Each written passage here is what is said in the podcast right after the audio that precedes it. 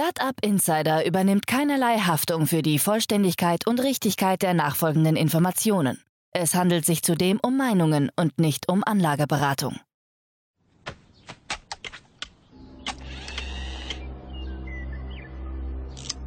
To infinity and beyond!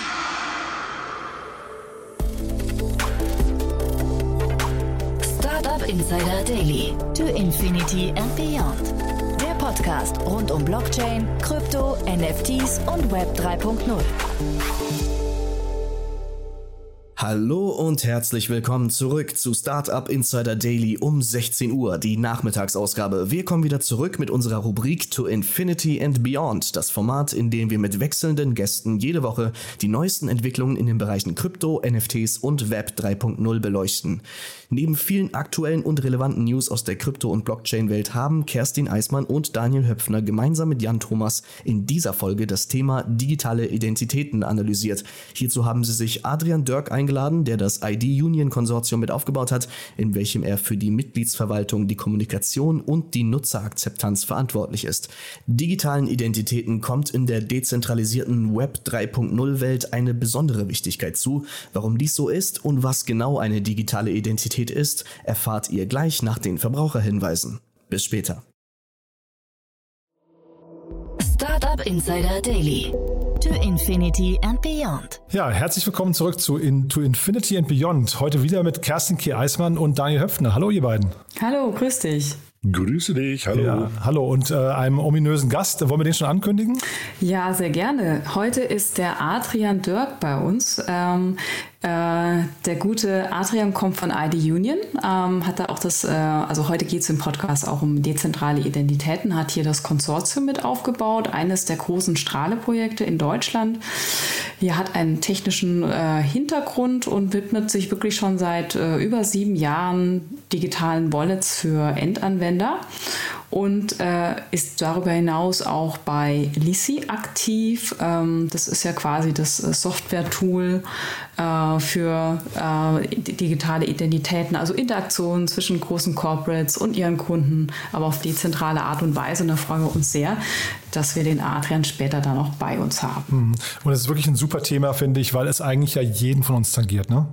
Genau die Frage ist ja, wie sieht der Pass der Zukunft aus? Und ähm, oder haben wir irgendwann alle eine reine Google-Identität oder Facebook-Identität?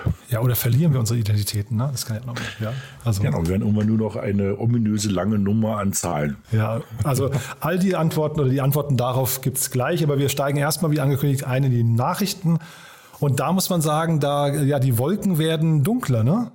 Ja, auf jeden Fall. Also es ist immer noch. Ähm, sozusagen so die Nachwirkungen von den Terra Luna Crash, ähm, den wir ja, ich glaube, vor zwei Episoden schon besprochen haben. Ähm, aber ähm, sozusagen so die, die Wellen, also die Wolken werden dunkler, wie du es schon gesagt hast, oder die Wellen schlagen immer größere irgendwie, ähm, oder der Stein wirft immer größere Wellen. Also ähm, Three Arrow Capital, ähm, ein großer Hedgefonds, ähm, aus dem Crypto-Space aus Singapur ist also jetzt wirklich irgendwie pleite. Ähm, war immer noch lange ähm, gemutmaßt worden, ob er es schafft oder nicht schafft. Ähm, es sieht so aus, dass die halt pleite sind. Die hatten irgendwie zu Hochzeiten ähm, über 15 Milliarden unter Feuer und äh, ähm, investiert und haben sich wirklich leider verspekuliert und was halt also verspekuliert eben, eben mit diesen, mit diesen vermeintlichen Stablecoin, diesen Terra Luna System, der eine Zeit lang wirklich sehr hohe Zinsen, ähm, also ja auch ausgezahlt hat und sich da übernommen hat. Und was halt passiert ist, dass sozusagen jetzt verschiedenste Player, wir kommen gleich erst nochmal auf das Thema zurück, ähm, diesen Hedgefonds Geld geborgt haben und deshalb zieht es jetzt so eine Kreise immer größer. Aber eben wird Nummer eins, einer der größten Hedgefonds im Kryptobereich ist pleite. Und jetzt gucken wir mal, wie es da weitergeht. Und ich glaube, gerade dieses untereinander Geld leihen, ich glaube, das ist so eines der riesen, äh, Riesenthemen dabei, ne? Ja, ja. Also das muss man sich auch so ein bisschen in den Kopf fassen, ja, wie da teilweise untereinander sich Geld geliehen wurde und ähm, teilweise wieder zurückgeliehen wurde und dann so, das, das haben sich so hochgedreht und da musst du sagen, ja, also wenn man überlegt, dass da ähm, Vollprofis am Werk sind, ähm, die ähm, ja, die haben jegliche Risiko empfinden und jegliche, ähm, also internes Controlling lässt komplett zu Wunsch übrig. Hm. Ja, wenn die Gier, wenn die Gier siegt, ne? Ja, Gier frisst Hirn. ist so, ne? naja, kommen wir zum nächsten Thema. Äh, okay, da hast du was Spannendes mitgebracht, finde ich. Äh, genau, also Gott sei Dank, endlich kommt ein bisschen Klarheit in die Reguli äh, Regulierung rein hier in Europa. Also Mika, Markets in Crypto Assets, hat sich jetzt nach mehr, mehreren Monaten und Wochen doch durchgerungen, ein einheitliches Kryptoregelwerk an den Tag zu bringen.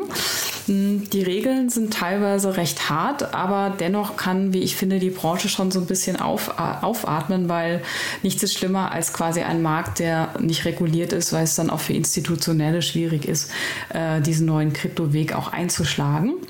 Ähm, vielleicht das Wichtigste vor, vor, vorweg, also manche haben es mitbekommen, das höchst umstrittene klimapolitisch motivierte Verbot von Proof-of-Work-Diensten ist nicht Teil der fertigen Regelung. Also Bitcoin bleibt in Europa also weiterhin erlaubt. Und ähm, das äh, ist natürlich auch für viele jetzt ein großes Out Aufatmen, würde ich sagen. Ich habe mich ja auch oft schon als Bitcoin Maxi so ein bisschen bekannt. Ähm, ja, dann gibt es aber von Mika auch eine recht äh, klare Vorgabe zu Stablecoins. Hier sagt man, die Herausgeber von äh, Stablecoins, das hatten wir ja auch in einer Episode schon, sind wirklich verpflichtet, über die nötigen Reserven zu verfügen. Also damit eben das nicht passiert, was jetzt bei Terra passiert ist, sondern dass, ich sag mal, echte Real-World Assets auch dahinter stehen. Und ähm, ja, parallel äh, hat man sich, äh, das ist nicht Mika, sondern auch in, äh, hat man sich in Brüssel noch ähm, zu dieser etwas umstrittenen Transfer of Funds Regulierung auch geeinigt. Ähm, hier hat man halt gesagt, ähm, dass das, äh, hat man gesagt, dass unhosted Wallets, also eine Metamask zum Beispiel, war ja mal die Diskussion, ähm, dass jeder, der über eine Wallet verfügt und Transaktionen machen will, auch ein KYC machen muss und sich authentifizieren passieren muss, aber das ist ja eigentlich entgegen dieser großen Peer-to-Peer-Philosophie. Und äh, das ist quasi vom Tisch. Das muss nicht mehr gemacht werden. Das ist auch so ein bisschen, wie ich finde, ein Freifahrtschein für den ganzen europäischen DeFi-Sektor. Ähm, also die müssen sich nicht überprüfen lassen, äh, wem die Wallet des Kunden gehört, aber die zentralen Börsen, die müssen jetzt tatsächlich auch teilweise überprüfen, wem die Wallets der, der Kunden gehören. Ähm, aber wie gesagt, das ist alles jetzt, ähm, ich glaube, weiß nicht, wie du das siehst, Daniel, aber eher ein größeres Aufatmen, dass man endlich so ein bisschen weiß, was kann man machen, was kann man nicht machen. Gerade DeFi finde ich super. Entweder man hat es noch nicht so richtig begriffen, aber DeFi ist noch nicht richtig reguliert. Und was ich auch spannend finde, dass sich gerade die FDP auch recht stark macht. Ähm, hier im Bereich ja. äh, DeFi und Fintech, äh, Krypto sich weiter auszubauen. wie du richtig sagst, ne? also ich glaube, der, der, der, der, große, der große Vorteil ist, dass jetzt erstmal was auf dem Papier steht. Ja. Ne? Also wir reden ja jetzt irgendwie mehreren Jahren davon, dass das reguliert wird. Und da gingen ja die Fantasien von ähm, komplett eng und äh, die, was du gesagt hast, ne? dieser Verbot von Proof of Work, was bedeuten würde, ein Verbot von Bitcoin, von dieser einzelnen Währung. Ähm, das ist ein Glück wert vom Tisch und weil das würde auch sozusagen viele ähm, Ideen und auch so ein bisschen so die, das ist ja sozusagen die Urmutter, wenn man so möchte, im Kryptobereich. Wenn man das verbieten würde, wäre halt irgendwie nicht so richtig cool. Ähm, viele Sachen verstehe ich, ne? also diese unhosted Wallet ähm, ab gewissen Höhen, dass sobald ähm, dort von, von den Exchanges Geld kommt, müssen sie wissen, von wem das ist. Also ich finde es super, dass sie jetzt wissen, ähm, dass da Regulierung da ist und gerade im Zuge jetzt von den ähm, teilweise ganz schön großen Pleiten, die wir ja hatten, ähm, ist es zumindest äh, ein Schritt in die richtige Richtung. Und es kann eigentlich in unserem Markt, also dem Kryptomarkt, eigentlich nur zuträglich sein. Jetzt könnte man natürlich unken, es kommt relativ spät, ne? weil, ähm, also du hast gerade die Pleiten angesprochen, die wir jetzt auch, die, ne, die, die Einschläge ja. sind ja gerade relativ nah und, und in einer massiven Heftigkeit. Ähm, aber vielleicht ist es auch umgekehrt so, man hat jetzt so die Lehren aus der ersten Phase gezogen und jetzt stellt man sich quasi auf für die nächste Zeit, weil wir sind uns, glaube ich, alle einig, das Thema wird insgesamt nicht mehr weggehen. Ne? Genau, es wird nicht mehr weggehen. Ich glaube, die großen, die großen, ähm, ähm die großen Player, also ich sage bewusst die großen Player, nicht nur das große Geld, äh, also auch die großen Firmen, die in dem Bereich was machen wollen, ähm, auch große Banken, die das für B2B-Sachen nutzen werden, ähm, das ganze Thema DeFi, die haben halt schon gewartet, was jetzt nun endlich da reguliert wird oder ob es zu Tode reguliert wird und wir lassen es gleich ganz sein. Und ähm, wie du auch gesagt hast, ich glaube, das das ist jetzt nicht nur Zufall, dass gerade eben ähm, so ein paar große Pleiten waren äh, und ähm, wir hatten es ja vor kurzem auch mit diesem schönen Begriff irgendwie so den, den Lehman-Effekt ähm, der, der Kryptoszene, dass jetzt sozusagen auch relativ schnell und relativ klar sozusagen die Regulation durchgezogen wurde. Also in der Hinsicht, ich finde es gut. Ähm, ich springe auch gleich mal zur nächsten News, weil wir bleiben mal in diesem Bereich. Das ist nämlich ähm, noch ein großer Kryptofonds und teilweise auch ein Hedgefonds, nämlich Voyager Digital rutscht scheinbar auch gerade in die in die Insolvenz. Ne? Also ähm, dazu muss man sagen, ähm, das ist ja ein Podcast, den wir aufzeichnen. In der Ansicht muss man wirklich sagen, ähm, das kann sein, dass wenn, wenn der ausgestrahlt wird, also sind sie pleite oder sie wurden von jemand dann doch noch gerettet. Also Stand ja. heute sind sie auf dem Weg, dass sie sozusagen eigentlich pleite gehen. Sie haben ja Geld bekommen von den ähm, relativ bekannten ähm, Sam Bankman Fried, der sozusagen Gründer ist von der großen amerikanischen Kryptobörse FTX. Und der hat auch, ähm, weil der Mann nicht genug zu tun hat und zu viel Zeit hat, noch ein paar andere Sachen gegründet, nämlich noch irgendwie einen großen anderen Investor, nämlich Alameda Research. Alameda ist ja so diese kleine süße Insel vor Auckland und ähm, Alameda Research wird investiert in große Fonds, in große Kryptoprojekte und der wollte eigentlich Voyager Digital retten. Ich glaube auch irgendwie mit einer bombastischen Summe. Ich glaube irgendwie jenseits der Viertelmilliarde, fast halbe Milliarde US-Dollar. Das hat aber scheinbar nicht gereicht. Also ähm, und wieder again Voyager Digital hatte Geld geborgt an Three Arrow Capital, die wir gerade am Anfang schon mal hatten. Und man muss jetzt sagen, also ich will jetzt nicht sozusagen so ähm, nur die negativen News rausspülen, aber es sieht so aus, dass eben noch zwei, drei andere große Player in dem Bereich, also BlockFi ähm, ist, äh, hat irgendwie zumindest Probleme. Ähm, Celsius hatten wir schon mal, ähm, die haben es auch wohl geschafft. Stand heute haben die nämlich aktuelle Kredittranchen alle be bezahlt. Also es geht ein ganz ordentlicher Checkout durch diese Branche durch und ähm, wird. Es ist gut, Regulation ist da, es ist gut, es gibt einen Shakeout, es ist die Zeit, sozusagen wieder Sachen zu bauen und ähm, ich glaube, dass ähm, danach wird irgendwie die Zukunft umso rosiger. Ja, es war ein Interview mit ihm zu lesen, ne, mit dem, mit dem äh, Bankman Fried. Da hat er gesagt, es gibt eine Zahl, äh, oder es gibt einige Kryptobörsen, die einfach heimlich bankrott sind schon. Ne? Die, also, und das bedeutet ja quasi immer, die Auszahlungen finden nicht statt. Das heißt, dann ist auch das Geld der Anleger weg, ne? Ja, also weil eben viele von diesen, von diesen Exchanges sich in so einem Graubereich bewegen. Das ist ja nicht wie in Deutschland, wo sozusagen ähm, dieser Einlagensicherungsfonds existiert und wo sozusagen das Geld, was du bei der Bank hast, einfach, ich sag's mal, auf einem anderen Konto als das Geld der Bank ist, also das interne Geld der Bank, sondern eben ähm, teilweise nehmen die ganz munter von links und rechts das Geld, was sie gerade brauchen. Also auch da, ne? Also man muss sich da schon teilweise fragen, was liefen da ab die letzten zwei Jahre, ne? Also ähm, als ob das irgendwie ein großer Pool ist, wo jeder mal reingreifen darf. Ähm, das ist schon ganz schön bitter, ja. Also ist, ist schon heftig. Aber ja, wer, wer weiß, wo das Ende erreicht ist. Ne? Also das, da müssen wir, glaube ich, jetzt einfach nur abwarten und hoffen. Ja, ich glaube, es ist noch nicht mhm. durch. Ich glaube, da kommen noch zwei, drei Sachen, ähm, von denen wir es gar nicht ahnen mag. Ähm, und da wird es noch mal rappeln. Aber ich glaube, äh, ich glaube, so, es ist ja mal ein sehr heilsamer Be äh, Bereich. Ne? Also ich will gar nicht sagen, dass die, die Lehman Brother Pleite irgendwie sinnvoll war, hier 2008 und 2009. Aber eben, ähm, die, die hat halt Sachen auch, auch mal nach oben gespült, wo man eigentlich, wenn man die jetzt mit ein bisschen Abstand betrachtet, schon dann schon mit dem Kopf schüttelt, was wir da gemacht haben. Ne? Und ähm, so ist es halt im Kryptobereich auch. Cool. Dann, ich glaube, harter Cut, ein ganz anderes Thema kommt jetzt, ne? Äh, ja, auch so ein faszinierender Trend, den wir gerade beobachten Richtung Blockchain und Smartphone. Also wir hatten das letzte Woche, ja, dass Solana auch sein eigenes Smartphone launchen möchte. Und ja, die Konkurrenz schläft nicht. Also Polygon zieht direkt nach, finde ich auch witzig. Ähm, und zwar ähm, Polygon, ähm, so, so die Gerüchte, die sollen mit einem Londoner Startup, das heißt irgendwie Nothing, zusammenarbeiten, um verschiedene auch Blockchain-Funktionen auf dem Handy zu ermöglichen. Ähm, also dass du auch über dein Handy dann auch Apps und Spiele und Zahlungsfunktionen über Polygon auch abmachen ähm, kannst quasi. Und ähm, Nothing, das ist so ein Startup, die sich zur Aufgabe gemacht hat, einen iPhone-Konkurrenten zu entwickeln. Also ein Handy, das sich so ein bisschen vom Design irgendwie von den anderen Herstellern unterscheidet. Und ähm, äh, also was ich einfach so spannend finde, dass äh, scheinbar auch diese Polygons und Solanas dieser Welt über so eine große Treasury verfügen, dass sie dann sagen, na, dann äh, erobern wir jetzt auch mal so direkt den Hardware- oder den Smartphone-Bereich. Also da entstehen, finde ich, jetzt auch so irgendwie neue hm. Syndikate. Ähm, ich finde das Nothing Phone, muss ich sagen, sieht total cool aus. Ich hatte da mit Jenny Dreier von EcoT Ventures mal drüber gesprochen, weil die da investiert sind. Und ähm, finde das erstmal ganz cool zu sagen, da kommt wieder so ein, so ein neuer äh, iPhone-Anwärter. Ob es das hält, weiß ich nicht genau, aber das, das Design hat mir gefallen, muss ich sagen. Ja, und vor allen Dingen, ich meine, vielleicht führt das dann dazu, dass ähm, Apple per se auch sagt, wir gucken uns den Blockchain-Bereich auch an. Das hat ja immer so Wechselwirkung. Ne? Wenn der eine das macht, macht es der andere auch.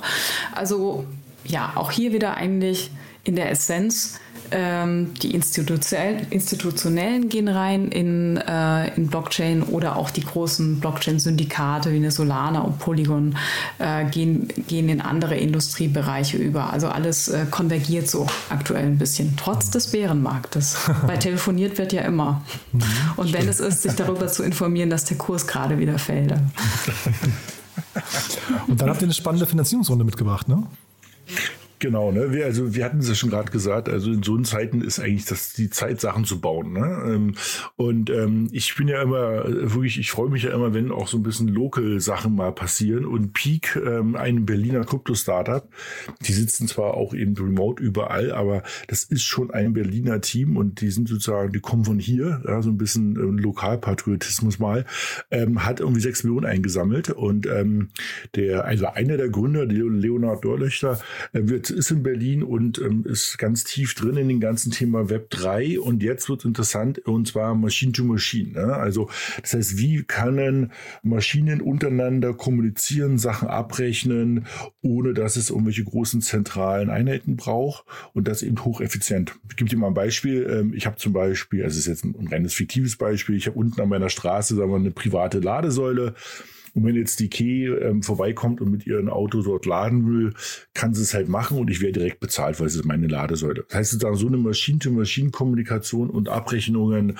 sind jetzt mal so ein einfaches Beispiel. Das kannst du halt in allen möglichen Bereichen haben. Ne? Also wenn die Key durch, durch meine Straße läuft, wo ich wohne und meinen WLAN-Router nutzt und darüber zum Beispiel im Internet surft, zahlt sie eben zwei, drei Cent an mich. Das heißt sozusagen, so eine Modelle, die, die es ja alle schon mal gab in der Diskussion, aber die meistens aufgrund von ähm, zu viel Wasserkopf, sage ich mal, und zu viel Zentralität irgendwie ähm, nicht funktioniert haben, können mit Hilfe von eben hocheffizienten Blockchain-Themen äh, super laufen. Und da ist Peak super äh, positioniert und haben ja mit sechs Millionen auch eine ordentliche Runde eingesammelt und sind jetzt dabei ähm, zu bauen, mhm. zu machen. Finde ich, nee, find ich auch super. Ich wollte nur noch mal fragen, dass, dass die Geschwindigkeit der Marktdurchdringung, wie seht ihr die? Weil ich, äh, sag mal, diese Themen, dass irgendwie ich weiß nicht, eine, eine, ein Windrad oder sowas automatisch kommuniziert mit einem äh, Stromzähler oder sowas.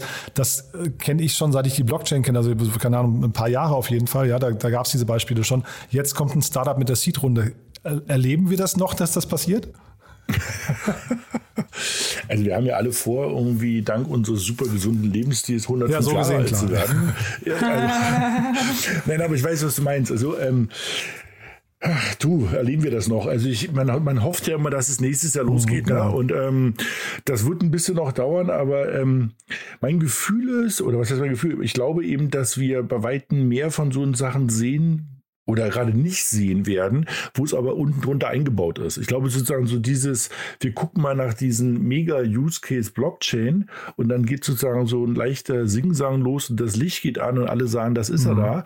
Ähm, das wird nicht geschehen, sondern das wird halt einfach unten drunter im Maschinenraum eingebaut werden und viele Menschen werden gar nicht mitbekommen, dass sie so eine Technologie nutzen. Und ich glaube, dann ist es halt interessant. Ne? So ein bisschen wie bei dem Thema Cloud. Ich vergleiche es ja gerne damit bei vielen äh, Projekten, da weiß der Endanwender gar nicht, dass irgendwelche Applikationen in der Cloud arbeiten und ähm, es ist einfach sozusagen normal geworden und davon gehe ich da auch aus. Und ähm, ich glaube, die nächsten anderthalb, zwei Jahre, wo wir bestimmt ähm, so, so einen kleinen bärischen Markt, also so ein bisschen gedämpfte Stimmung erleben werden, ähm, wird super Teams geben, die Sachen bauen. Und ich glaube, ähm, das wird danach wird auf einer viel breiteren Basis rauskommen. Wenn Vicky gerade das Beispiel mit dem Handy hatte, das ist halt ultra spannend, ja, wenn du halt sozusagen, ähm, gerade bei dem Thema, was wir jetzt gleich haben, sozusagen digitale Identität, das halt eingebaut ist äh, in, in, in, sozusagen in das Mobiltelefon. Total.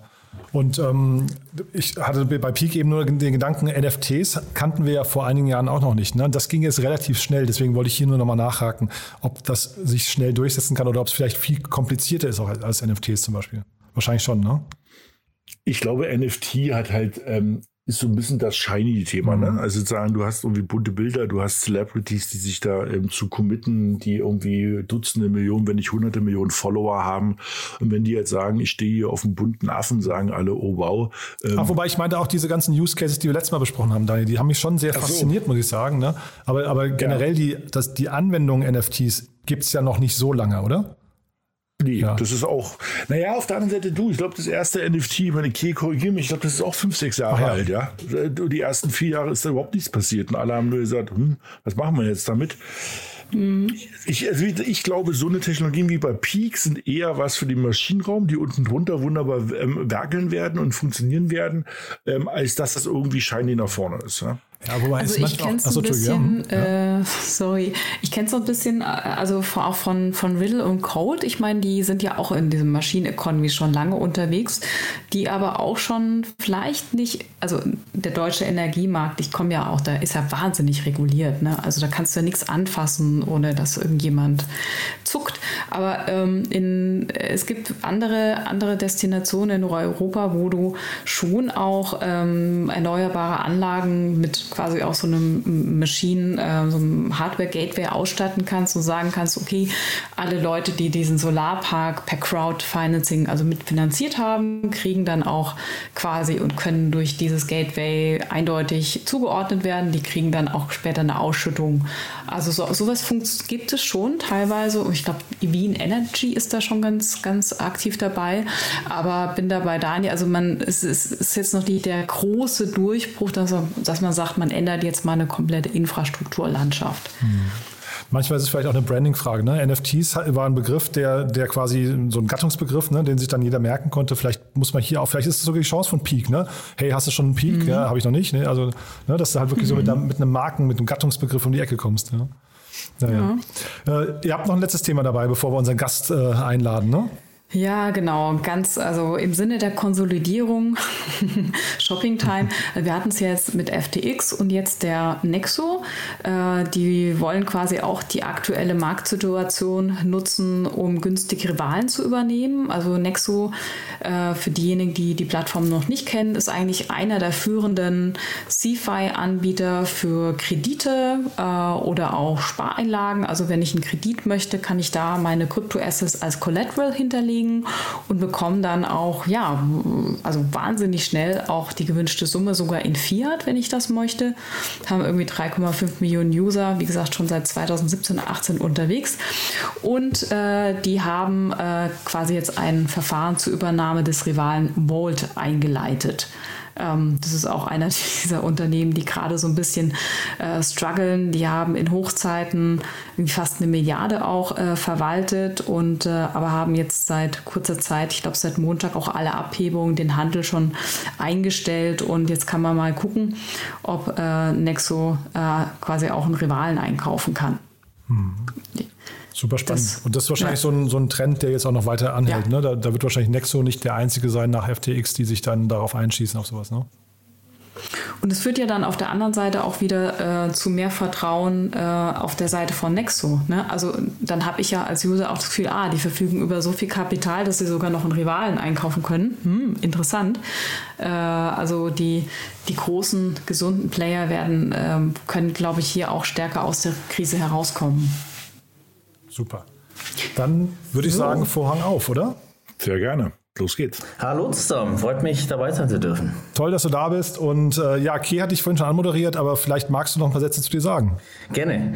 Ähm, ja, ich habe einen technischen und Business-Hintergrund und beschäftige mich seit einigen Jahren äh, leidenschaftlich mit dem Thema digitale Wallets, ähm, bin dann aus dem, ja, aus dem Kryptobereich eher in den Identitätsbereich reingegangen, weil ich mir dachte, ja, das, das Thema Wallet ist einfach so wichtig, was man sich grundsätzlich im digitalen Internet ähm, das Tool nutzt, um, um das Internet zu navigieren. Und da ist, ist es einfach viel breiter als einfach nur die Finanzthemen im Wallet, die man bearbeiten kann. Äh, und habe mich dann eben auf das ganze Thema digitale Identität spezialisiert. Bin aktuell bei Neosphere. Wir sind die, äh, die Forschungs- und Entwicklungseinheit der Commerzbank.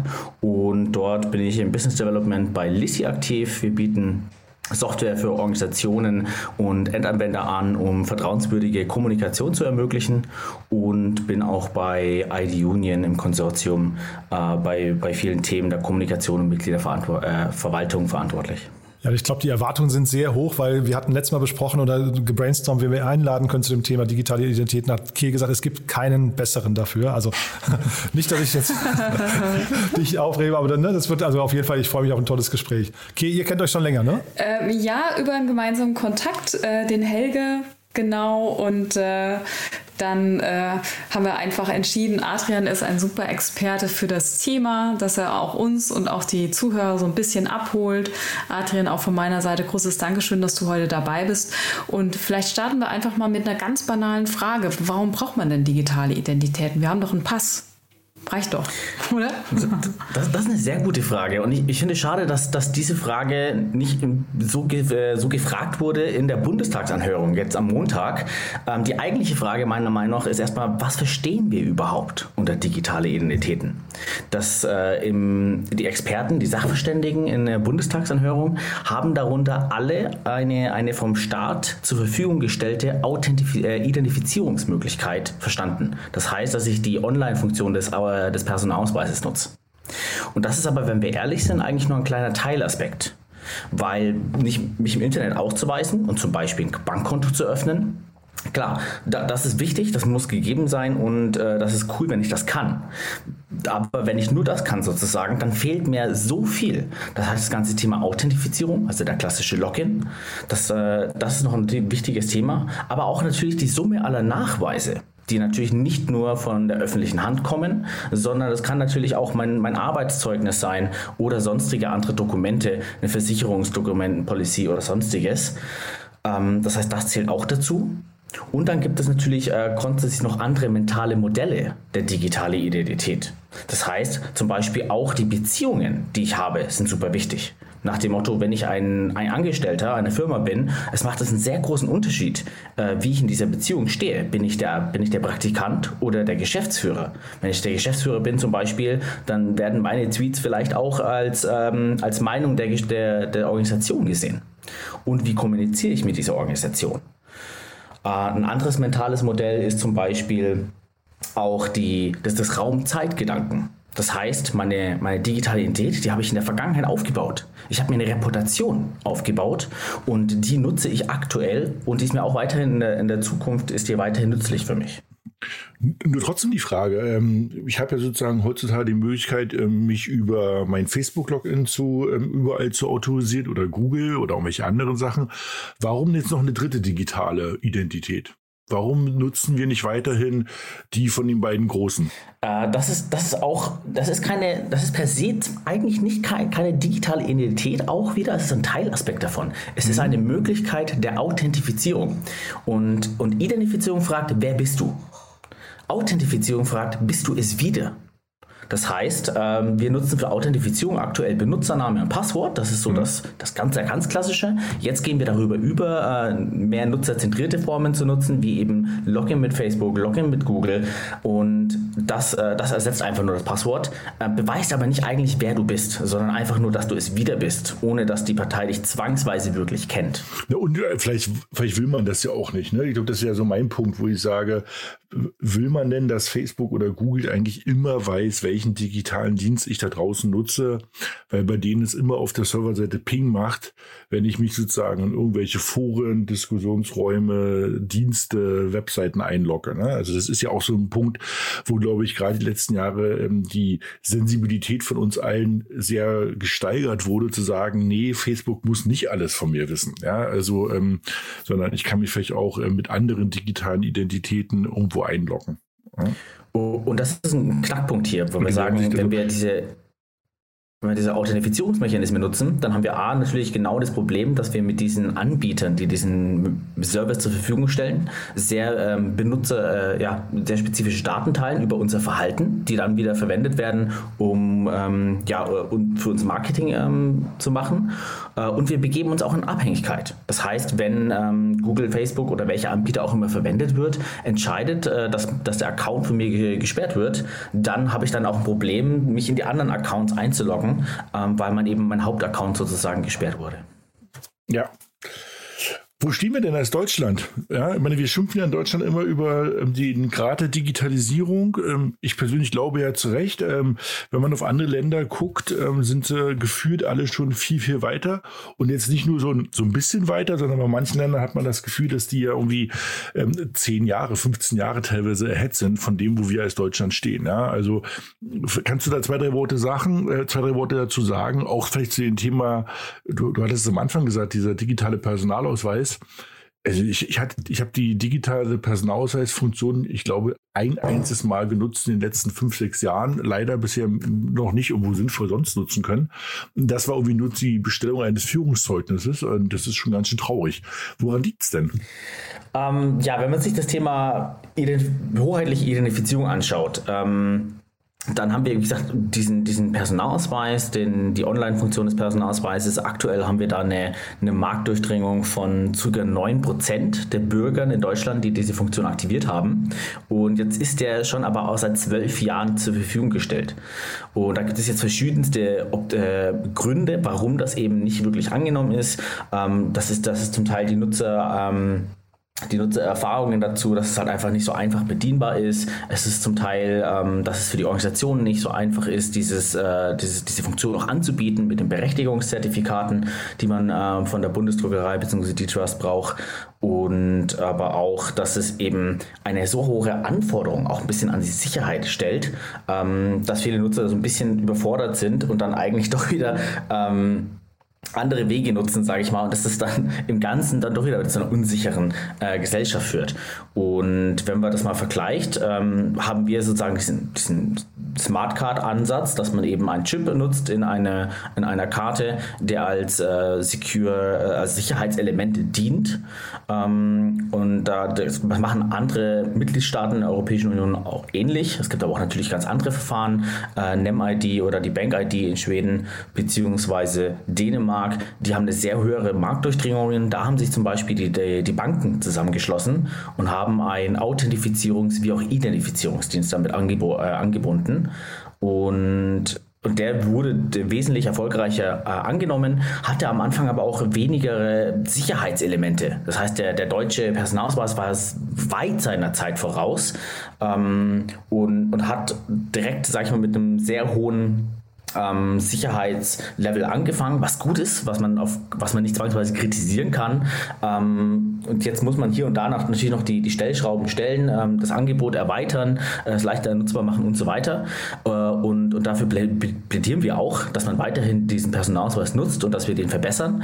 Aber wir müssen uns auch äh, bewusst sein, dass es nicht nur mit diesem Personalausweis klappt, sondern dass wir ein Ökosystem brauchen, was äh, noch flexibler ist und, und andere äh, Facetten der digitalen Identität, sondern nicht, nicht nur die Identifizierung äh, eben löst. Stichwort auch ID Union, Adrian. Vielleicht kannst du auch da mal so ein bisschen äh, uns und den Zuhörern mal erklären, was genau, was ist das eigentlich? Ähm, was habt ihr da vor? Das klingt ja erstmal ziemlich groß, eine Union. Ja, ähm, generell, um Kontext zu geben, ähm, wir sind ein, ein Förderprojekt im Innovationswettbewerb Schaufenster sichere digitale Identitäten von, äh, vom Bundesministerium für Wirtschaft und Klimaschutz. Und wir sind eins von vier Projekten, was in diesem, in diesem Innovationswettbewerb gefördert wird in der Umsetzungsphase. Und wir, ID Union, sind ein Zusammenschluss aus verschiedensten Partnern, äh, aus verschiedensten Organisationen, die zum Teil ähm, aus der öffentlichen Hand kommen, wie der Stadt Köln zum Beispiel, dem Senat äh, Berlin oder auch andere Partner äh, wie die Bundesdruckerei. Wir haben da aber auch zum Beispiel dabei ähm, die, die TU Berlin als, äh, ähm, äh, ja, als Universität, aber natürlich auch äh, Organisationen aus der Privatwirtschaft. Und wir schließen uns alle zusammen und sagen, wir brauchen grundsätzlich ein Ökosystem und eine Infrastruktur für das Thema sichere digitale Identitäten. Und wir sprechen davon nicht explizit von dem Identifizierungsmechanismus, sondern wir sprechen von der Möglichkeit, ähm, es Endanwendern zu ermöglichen, nutzerzentriert mit, ähm, mit Organisationen zu kommunizieren und zu interagieren. Das heißt, dass man sich zum Beispiel von dem Arbeitgeber sein Arbeitszeugnis auf eine digitale Wallet ableiten lässt ähm, und verschiedene Nachweise eben in einem Wallet halten kann und diese nach Bedarf dementsprechend auch vorzeigen kann. Mhm. Auch schön auf deiner eigenen Wallet. Also du hast ähm, die Datenhoheit. Ne?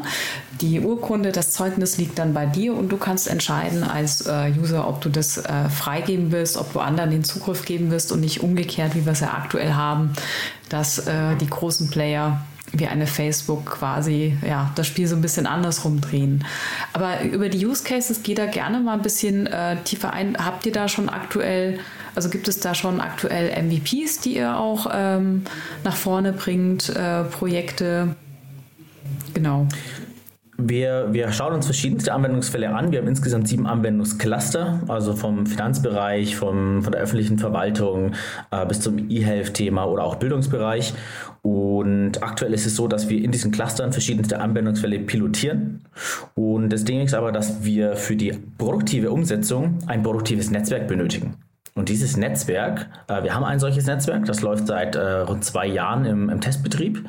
Und wir brauchen aber für das Netzwerk eine, eine Governance Authority, also eine juristische Einheit, eine, eine, eine Legal-Einheit, die im Endeffekt das die Governance für das, das Netzwerk macht. Das heißt, die Regeln äh, schafft für, äh, für die verschiedenen Parteien ähm, und ein, ein, ein, klares rechtliches Rahmenwerk zur Verfügung stellt. Und da sind wir gerade dabei, eine europäische Genossenschaft zu gründen, die im Endeffekt dort äh, als, als diese rechtliche Einheit ähm, ja, fungiert und aber noch sehr demokratisch aufgebaut ist und dann auch das technische Netzwerk im Produktivbetrieb zur Verfügung stellt. Aktuell Anwendungsfälle, die wir haben, ähm, ist zum Beispiel, dass wir ähm, äh, B2B-Anwendungsfälle machen, dass wir Lieferketten mehr Transparenz mit reinbringen, indem wir zum Beispiel ähm, Zertifikate von verschiedenen Herstellern oder Entwicklern innerhalb von einer Lieferkette ähm, es ermöglichen, ähm, genauere Angaben über CO2-Verbrauch zu machen. Oder, oder auch, dass wir das Lieferanten-Onboarding vereinfachen, dass eine Organisation, also ein Lieferant, sich bei einem anderen, ähm, bei einer anderen Organisation ausweist und zum Beispiel auch eine verifizierte IBAN mitbringt. Mhm. Vielleicht da würde ich ein bisschen gerne, also wie funktioniert, wer attestiert dann äh, auch äh, wen? Ne? Das ist auch so ein bisschen Peer-to-Peer, glaube ich, dass äh, andere, andere Institutionen verifiz äh, verifizieren dann, dass ich als ähm, Lebensmittelhändler quasi glutenfreie Produkte oder sowas auch anbiete. Kannst du das ein bisschen nochmal ausschmücken? Genau, es gibt immer einen Aussteller eines Nachweises, einen Halter eines Nachweises mhm. und ein, eine Relying Party, die diesen Anweis nach, anfragt und sozusagen diesen verifiziert, der auch Verifizierer genannt wird. Und natürlich ist es, am Anfang stellt sich die Frage, braucht man überhaupt diesen Nachweis? Der braucht, wer konsumiert diesen? Und welche Anforderungen bestehen an diesen Nachweis? Das heißt, äh, wenn ich zum Beispiel, wenn wir jetzt mal bei einer natürlichen Person bleiben, ähm, mich ausweisen möchte, das ist die Bundesdruckerei, die die Hoheit hat, äh, mhm. diesen auszustellen. Bei den juristischen Personen schaut es wieder anders aus. Das ist zum Beispiel der Handelsregisterauszug, äh, was der, was der ähm, ja, wo, wo die solche genau solche Themen ausgestellt werden. Ähm, und da gibt es aber auch wieder verschiedenste Möglichkeiten, da Vertrauen reinzubringen. Da gibt es zum Beispiel noch die GLIFE, die Global Legal Entity Identifier Foundation, äh, mit der man dann auch sogenannte Verifiable Legal Entity Identifiers ausstellen kann. Das heißt, da kann man dann, gibt es verschiedene Mittel und Wege sozusagen, wo man das Vertrauen in das System bekommt. Und das ist aber genau ähm, ein Knackpunkt, wofür wir mit verschiedensten Organisationen Organisationen zusammenarbeiten, um genau dieses Vertrauen in das Ökosystem mit reinzuspielen, ähm, weil das wirklich natürlich einer der Knackpunkte ist. Ohne Vertrauen äh, bringt jeder Nachweis nichts, der signiert ist, äh, weil man ja nicht weiß nach dem Motto, ob, ob, wie vertrauenswürdig das ist. Mhm. Und, und in, dem Recht, äh, ja. in dem Rahmen ist auch die EI das natürlich super wichtig. Die wird gerade überarbeitet. Das ist die Regulierung für, Elektron, äh, für die elektronische Identifizierung für natürliche, aber auch juristische Personen in der Europäischen Union. Und äh, die wird gerade überarbeitet und da ist es natürlich sehr, sehr spannend, worauf die Mitgliedstaaten sich einigen, ähm, welche Protokolle verwendet werden, welche Schnittstellen, wie Nachweisformate ausgeschaut werden äh, ähm, oder definiert werden. Und ähm, ja, wie, wie die aktuell genutzten Verfahren in den verschiedenen Mitgliedsländern, die sich stark unterscheiden, auch äh, zu ein Stück zusammengebracht werden können. Du hattest vorhin, wenn ich mal fragen darf, äh, von dem Thema Reputation auch gesprochen. Das fand ich sehr spannend. Vielleicht kannst du das noch ein bisschen ausführen, denn äh, damit verbunden die Frage, ist das dann eine einmalige Betrachtung? Und du hattest, glaube ich, vorhin sinngemäß gesagt, man hat sich über Jahre hinweg eine Reputation aufgebaut, von der man dann aktuell zehrt. Aber die kann sich ja auch, äh, gibt es ja zahlreiche Beispiele, wo sich sowas sehr schnell drehen kann. Wie schnell kann das, das im digitalen Raum äh, abgebildet werden? Naja, ich denke, wenn wir aktuell über, über Reputation sprechen, dann, dann ist diese hauptsächlich auf den Plattformen, ähm, die wir verwenden, auf denen wir viele ähm, ja, Follower haben. Das ist jetzt Twitter, äh, Facebook, YouTube und so weiter. Ähm, also die persönliche die Reputation meinst du jetzt?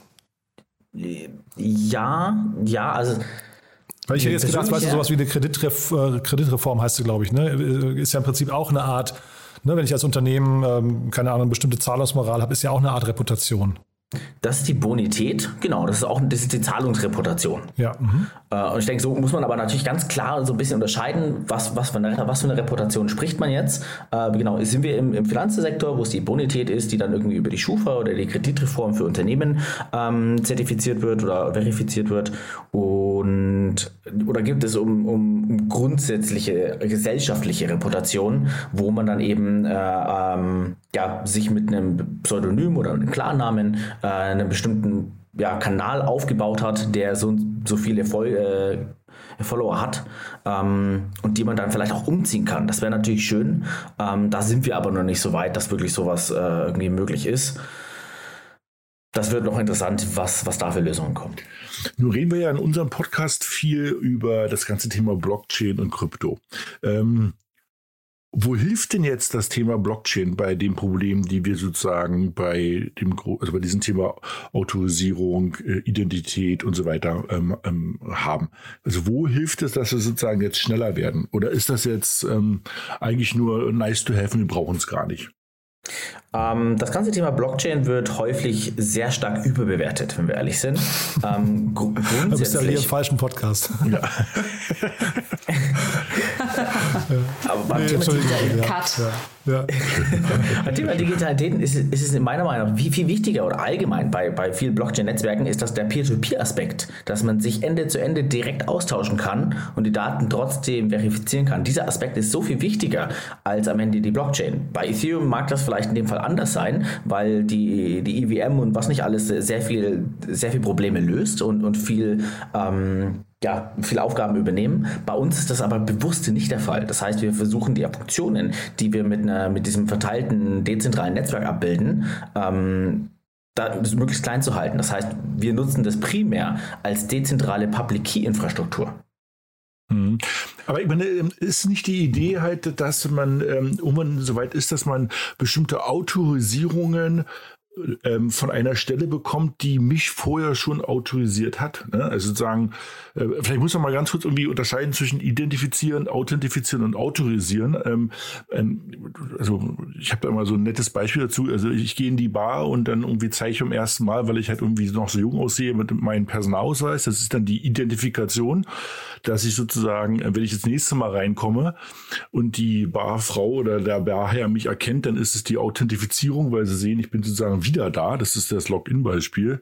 Und Autorisierung ist, wenn sie dann sagen, alles klar, ich habe bestimmte Rechte, das heißt, ich darf ein Bier trinken, weil ich über 18 bin. Und nun ist ja, wäre es ja nun interessant zu sagen, kann ich denn diese Autorisierung in die nächste Bar mitnehmen, ohne dass ich dort wieder anfange, Personalausweis zu zeigen? Weißt du, was ich meine? Das ist doch der interessante Punkt. Also, wo ich sozusagen meine, meinen Personalausweis oder du hattest vorhin das schöne Beispiel mit den, Han äh, mit den Handelsregister-Auszug äh, für die Firmen ich mich nicht immer wieder neu ähm, identifizieren und autorisieren lassen muss bei irgendwelchen Diensten, sondern wo ich sozusagen irgendwie so, eine, so ein Zertifikat mitnehmen kann und eben ähm, beweise, dass ich eine Firma bin. Ist das nicht irgendwie auch so ein Ziel ähm, von so ähm, von den neuen digitalen Identitäten und den dezentralen Identitäten oder ist das zu weit gegriffen? Äh, das, das kann man auf jeden Fall mit dazu nehmen. Äh, ich denke, man muss da ein bisschen auch differenziert das Ganze betrachten. Auch die Autorisierung liegt ja immer in, in, in der Hand der Organisation oder der Partei, die im Endeffekt ähm, genau dieses Recht vergibt oder den Zugriff auf etwas ergibt.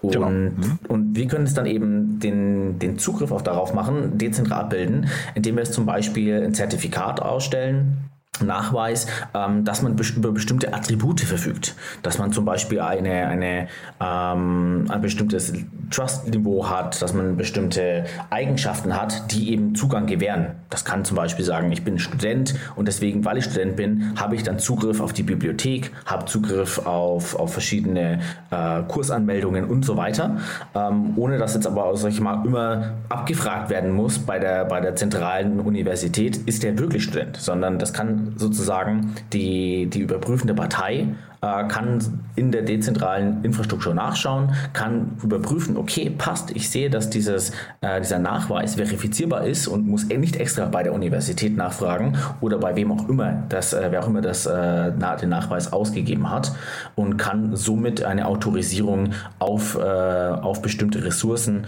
oder Informationen äh, geben. Ähm, und da ist schon ein, einer der Knackpunkte, warum wir sagen, dass eine verteilte Daten, äh, Datenhaltung und Struktur da sehr von Vorteil ist, weil wir eben genau vermeiden möchten, dass eine verifizierende Partei immer zur ausstellenden Partei Kontakt aufnehmen muss, um eine Information zu überprüfen. Das ist ganz wichtig. Hm. Wann ist denn aus deiner Sicht eine digitale Identität, vor allem jetzt im privaten Bereich, vollständig? Was sind denn so die Kernbestandteile, die zu einer hundertprozentigen Abdeckung dazugehören? Ich denke, das ist, das ist äh, eine, eine Frage, die, die immer weiter wächst. Ich denke, äh, selbst wenn wir jetzt uns heute uns überlegen, was gehört denn da alles dazu und eine Liste machen würden, dann würde sie in einem Jahr, wäre wär die vielleicht nur für 70 Prozent vollständig. Es kommen immer noch so viele neue Themen dazu. Echt, ja? Ähm, dass das dass, dass einfach schwierig zu beurteilen ist. Zum Beispiel nehmen wir mal das Beispiel E-Mail. Aktuell sind wir super stark abhängig von der E-Mail und wir benutzen sie äh, für die also für die Autorisierung, äh, Authentifizierung ähm, bei bestimmten Diensten als Benutzername zum Beispiel, um uns dort anzumelden. Wir nutzen sie bei Newslettern, um, um kontaktiert zu werden. Und und E-Mail ist so gut wie das Tool ist, so schlecht ist es aber auch zum Beispiel, wenn es darum geht, Korrelation zu verhindern. Das heißt, ich möchte ja nicht irgendwie meine E-Mail, die ich jetzt irgendwie auch äh, für die private Kommunikation nutze, bei jedem Newsletter rausgeben oder irgendwie bei jeder Seite angeben, der ich vielleicht noch gar nicht vertraue und gar nicht weiß, wie die meine E-Mail weitergeben. Und auf einmal kriege ich dann wieder Spam rein und was nicht alles. Ähm, das heißt, was wir zum Beispiel versuchen, ist, äh, dass man, dass man sagt, man hat einen dezentralen Identifikator. Nochmal kurz vielleicht zurück. Äh, ein Identifikator ist ein Mittel, ähm, mit dem man eine, eine, ein Objekt eindeutig identifizieren kann, einen bestimmten ähm, Adressraum.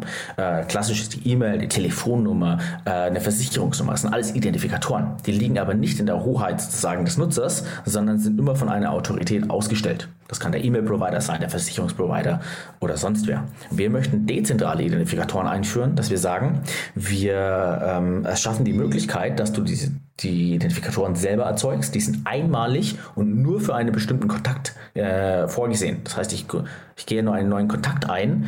Ähm, das kann zum Beispiel jetzt ein Newsletter sein. Kreiere für diesen Kontakt einen, einen, Identifikator, gebe diesen an den Newsletter-Provider und ähm, kann darüber dann kommunizieren und muss mir nicht Gedanken machen, dass, äh, meine, dass ich irgendwie korrelierbar bin, dass ich identifizierbar bin oder dass äh, diese Daten weiterhin geteilt werden an andere und ich dann irgendwie eine Spam bekomme, den ich eigentlich nicht will weil ich kann den, den Identifikator einfach äh, löschen und dann kann ich mal nicht mehr darüber kontaktiert werden. Das heißt, da, da bilden sich immer neue Möglichkeiten, wie wir uns im Internet, äh, was das ganze Thema Identität, wo auch eben Kommunikation dazugehört, äh, weiterentwickeln. Und somit ähm, ist es äh, ja nicht möglich zu wissen, was wirklich in den nächsten Jahren kommt ähm, und, und zu wissen, was wirklich äh, 100% sind und was am Ende alles dazugehört, weil die Liste einfach unglaublich lang ist. Hm. Adrian, ich würde noch mal gern eine Kurve zur Token Economy machen. Und zwar, man könnte hier auch so weit gehen und sagen, dass man das äh, Verifizieren von Identitäten durch also Third Parties oder auch einfach durch andere Personen äh, incentivieren könnte. Also jedes Mal, wenn ich ja, sage, das ist schon der Daniel Höfner, dass ich dafür auch quasi ein Goodie bekomme. Ist es auch äh, bei euch Teil oder was ist so deine Perspektive darauf? Ähm, wenn ich das jetzt richtig verstehe, ist damit das, das, das Modell der Web of Trust gemeint, dass man, dass man selber be, be, ähm, angibt, dass es sich wirklich um eine andere Person oder eine andere Organisation handelt. Ähm, und dadurch, wenn ich sage, okay, wir haben drei Freunde bestätigt, dass diese, dieser Kontakt oder dieser Identifikator oder dass dahinter wirklich äh, jetzt der Daniel steht, dann vertraue ich diesen Informationen. Genau, also ja. genau, also dass man schon eigentlich sagt, die, die Crowd oder die Community, ich meine, im Mittelalter war es ja auch so, da hat der Nachbar gesagt, ja, das ist schon der Graf, ne? Also so, äh, dass, dass man wieder auch zurückgeht ähm, und belohnt pers natürliche Personen, dass sie wiederum andere Identitäten verifizieren. Also so ein bisschen dieser äh, Web3-Gedanke eigentlich. Ja, also ich, ich kenne das unter Web of Trust, ähm, das, das Konzept dazu. Ähm, Finde ich aber schwierig, wenn ich ehrlich bin. Das Problem ist, dass ähm, man eigentlich in diesem, wenn man über Vertrauensinfrastruktur dort spricht, ähm, ganz klare Vertrauensniveaus hat. In der AI das zum Beispiel haben wir Low, äh, Substantial und High. Und die haben dann ganz bestimmte Anforderungen. Und das BSI hat äh, auch dazu ein Eckpunktepapier geschrieben und haben ganz klar gesagt, dass man diese Web of Trust äh, an ähm, Mechanismen, dass die einfach nicht reif genug sind, dass die wirklich in der, in der Praxis verwendet werden können, ähm, weil man einfach keine Aussage wirklich über das Vertrauensniveau ähm, geben kann. Und da muss ich auch sagen, ich kenne selber keine Mechanismen, wo die das so gut funktioniert und das auch bewiesen werden kann, ähm, dass man darauf äh, vertrauen kann zu einem bestimmten Vertrauensniveau, wo sich dann auch große Institutionen oder die öffentliche Hand auch darauf stützen kann. Von daher äh, vielleicht im privaten Markt äh, in, in Ländern, wo das äh, die Infrastruktur nicht da ist, in Südamerika, in Afrika oder sowas, äh, könnte ich mir das schon vorstellen, ja. Ähm, mhm. Jetzt in mhm. Europa, wo, wo wir hochreguliert sind, eher weniger. Ja, ja. Mhm. Mhm. Sie hatten ja das Thema schon, dass sozusagen andere Länder schon viel weiter sind. Ähm, wie weit sind denn die? Kannst du uns mal ein Beispiel geben, wo du sagst, also, ähm, also wie weit geht denn das Thema digitale Identität, ähm, vielleicht sogar schon Blockchain-basiert in anderen Ländern? Also was erwartet uns denn in zehn Jahren in Deutschland? Äh, auch schwierig. Ich denke, in zehn Jahren sind wir in Deutschland wesentlich weiter als, als vielleicht jetzt auch die, die Länder, die heutzutage sehr weit sind. Ähm, ein, ein, schönes Beispiel, jetzt, äh, als erstes Land der Welt hat äh, tatsächlich jetzt die Ukraine einen digitalen äh, Reisepass sozusagen rausgegeben. Ähm, den man in einem Wallet hält. Die, die App heißt DIA mit äh, Doppel-I und äh, dort kann man nicht nur den, den Reisepass halten, sondern auch zum Beispiel Führerschein, sein Covid-Zertifikat oder man kann auch direkt ähm, in der App angeben, wenn man äh, das, wenn das ein Gebäude zum Beispiel zerstört wurde und man zum Beispiel deswegen Hilfe vom Staat braucht. Man kann auch andere ähm, Informationen angeben, wo sich zum Beispiel russische Truppen befinden. Ähm, das heißt, da, da kann man sehen, dass sowas auch sehr stark ähm, in dem Fall in die Richtung geht, was eben gerade gebraucht wird ähm, von der Bevölkerung. In dem Fall ist das in der Ukraine natürlich ein ganz spezieller Fall.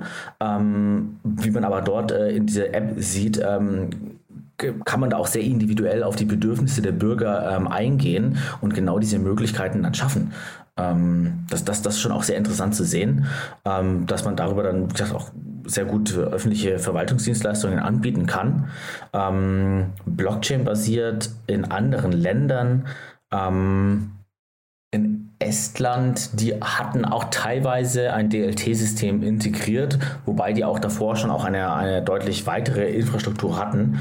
Ähm, ich denke, Estland ist immer so ein bisschen das Vorzeigemodell, wenn, wenn es darum geht, ähm, digitale Dienstleistungen abzubilden äh, mhm. von, einer, von einer digitalen Gesellschaft.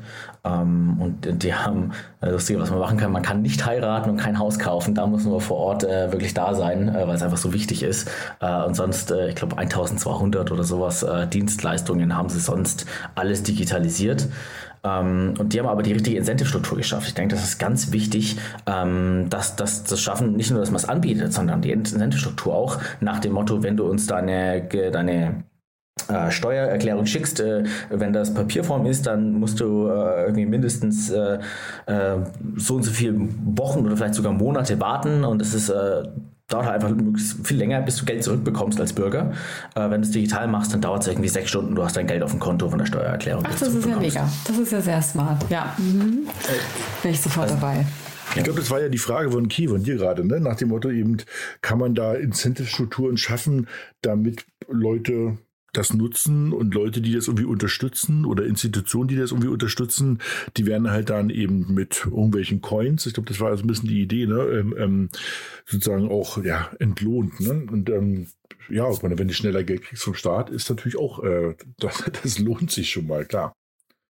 Woran liegt es denn in Deutschland? Muss, muss man jetzt hier so einen Aufruf rausbrüllen in den Podcast und sagt, Leute, baut ähm, gute digitale Dienste, ähm, die alle sozusagen so einen digitalen Personalausweis ähm, ähm irgendwie integriert haben? Oder gibt es davon eigentlich genug und man muss eher sagen, nutzt ihn? Oder also wo, wo klemmt es denn gerade? Ich denke, das sind sehr viele unterschiedliche Stellschrauben, wo wir ansetzen müssen. Der digitale Personalausweis ähm, kann es alleine nicht schaffen. Also klar, den müssen wir auch verbessern und wir sollten ihn weiterhin nutzen und er ist gut, aber er kann es allein nicht schaffen. Die Wirtschaft braucht mehr äh, als, den, als den Personalausweis. Und ähm, dazu gehört aber auch die ganze Bürokratie, die dahinter steckt. Wir haben häufig noch äh, Gesetze, die vorschreiben, dass verschiedene Dokumente in Papierform vorhanden sein müssen, zum Beispiel der Arbeitsvertrag. Und, und das ist einfach natürlich auch eine große bürokratische Hürde einfach noch da, ähm, dass, sich, dass sich viele ähm, Organisationen auch fragen, darf ich das jetzt? Was muss ich machen? Und machen erstmal äh, Wochen äh, Datenschutzanalysen, ähm, bis dann irgendwas vorangeht. Das heißt, ähm, was uns so ein bisschen fehlt, ist, ist diese, diese, diese Mentalität einfach mal zu machen und auszuprobieren, was bei dem Thema Digitalität natürlich super gefährlich ist. Das muss man schon natürlich beachten, dass man da ähm, nicht nach dem Motto einfach mal drauf losmacht und einfach mal einen Hackathon draus macht und zu gucken, was passiert. Das, das, das ist natürlich äh, ein zweischneidiges Schwert. Ähm, dennoch, wenn wir uns weiterhin einfach so, sag mal, so langsam bewegen, dann klar, dann passiert halt einfach wenig. Ähm, deswegen muss man in manchen Aspekten einfach mal mutiger sein und, äh, und aber auch auf verschiedene Lösungen und auch vor allem auf ein, auf ein offenes Ökosystem setzen. Ich denke, das ist ganz wichtig, dass man nicht nur diesen hoheitlichen Aspekt sozusagen in Deutschland sieht, nach dem Motto, okay, Identifizierungsverfahren, hoheitlich, EID, cool, das passt alles, sondern noch weitergehen und sagen, wir brauchen einen technologieagnostischen Ansatz, um ein offenes Ökosystem für, für ganzheitliche digitale Identitäten zu schaffen, die eben auch Authentifizierung, Autorisierung, äh, wie auch das Thema Kommunikation und andere Aspekte Aspekte des, des echten, normalen, praktischen Lebens äh, mit beinhalten. Super. Ja, das ist ein ich super mal, Schlusswort. Wollte ich gerade sagen, mit Blick auf die Uhr würde ich auch sagen, das ist das perfekte Schlusswort. Ähm, ich fand es ein mega cooles Gespräch, muss ich sagen. Bin sehr gespannt, wo die Reise hingeht. Ich habe mich jetzt ein bisschen gewundert über die scheinbar nicht ganz so relevante ähm, äh, was ich, äh, Rolle, die die Blockchain da zu spielen hat, aber bin mal gespannt, wo da die Reise hingeht. Ich würde sagen, wir bleiben in Kontakt, Adrian. Vielen Dank, dass du da warst. Gerne, gerne. Hat mich gefreut. Hat Danke dir. großen Spaß gemacht. Danke dir. Tschüss. Super. Tschüss. Tschüss. Ja, und an euch beiden auch ganz großen Dank. Hat mir echt Spaß gemacht. Ich finde, Adrian war ein toller Gast, war ein spannendes Thema, fand ich, oder? Ja, also auf der einen Seite ist es erschreckend zu sehen, dass wir noch so weit entfernt sind. Auf der anderen Seite, er hat ein paar ganz gute Beispiele gebracht, wo er echt nochmal klar wird, wie notwendig es ist. Hm. Ja, und ich Tja. auch so in Anbetracht immer dem Thema Datenschutz, Datenhoheit, Perspektive des Kunden. Auch da müsste man ja eigentlich langsam kapieren, dass genau, das ist ja das Thema von dezentralen Identitäten. Ne?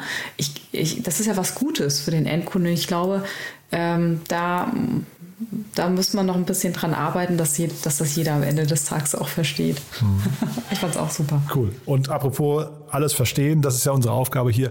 Ich weiß gar nicht, haben wir über das Thema vom nächsten Mal schon gesprochen, was wir da erklären möchten oder verständlich machen möchten?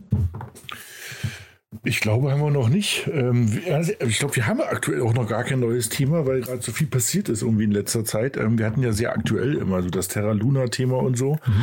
Ähm, Dann würde ich sagen, wir lassen es auf uns zukommen und überraschen einfach unsere Hörer. Und so machen wir das. Ja? Genau. Super. Schön. Tschüss. Vielen Dank euch. Auf bald, ja? Ja, tschüss, tschüss ihr zwei. Ciao.